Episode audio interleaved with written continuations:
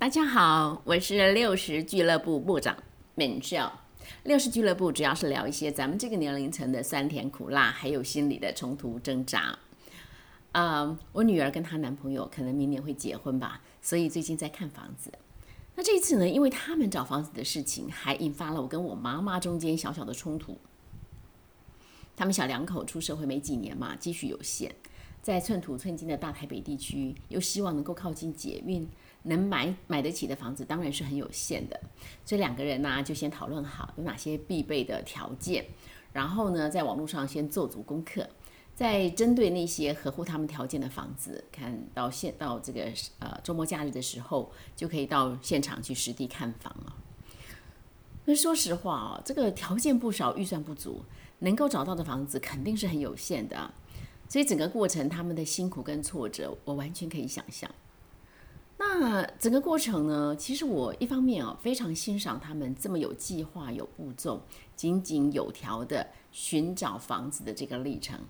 那另方另外一方面，我其实也很心疼、很不舍，看到他们在财务上是这么拮据哦，那心里也的确闪过，能不能帮他们一点什么样的想法？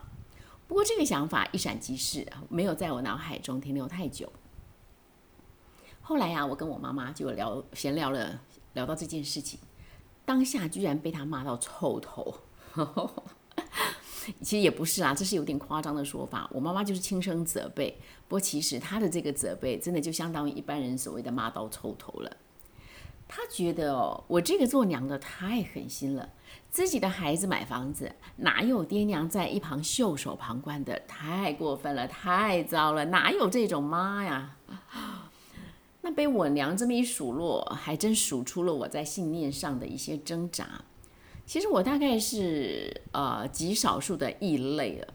我我自己很长的一段时间都相信要破产上天堂啊，这是我一直长期以来的信念。最近稍微有一点点改，不过这就是我过去很长期的一段信念，就是破产上天堂。因为我觉得一个人如果没有吃过苦，没有感受过资源有限的辛苦，哈，没有经历过一片尿片要计算到小数点一位是六块两毛钱之类的这种生活算计的话，很可能就埋下了他人生未来灾难的种子。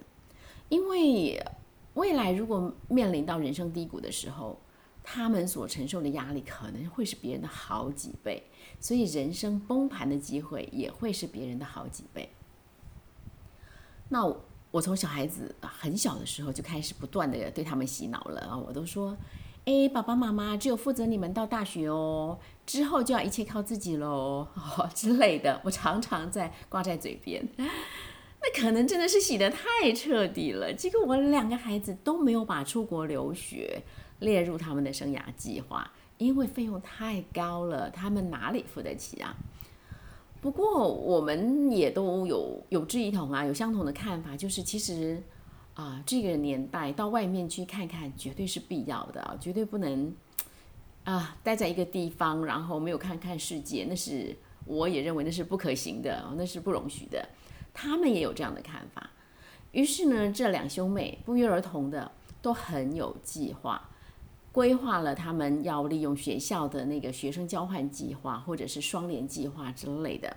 他们两个在研究所跟大学期间，分别去了法国跟美国求学。那我看着这整个过程啊，其实我真的对这两个孩子欣赏的不得了。这么独立，这么有主见、有计划、有看法，我真的太欣赏他们了。我也很佩服他们。所以，我其实是由衷相信哦，就是给儿女最好的礼物，不是给钱，而是不给钱。嗯，亲爱的朋友们，我是不敢期待，是不是有谁会跟我一样的想法哦？因为这真的是太颠覆华人的传统了。只是不知道你们是如何思考的，那欢迎提出来，我们一起讨论。咱们下回聊。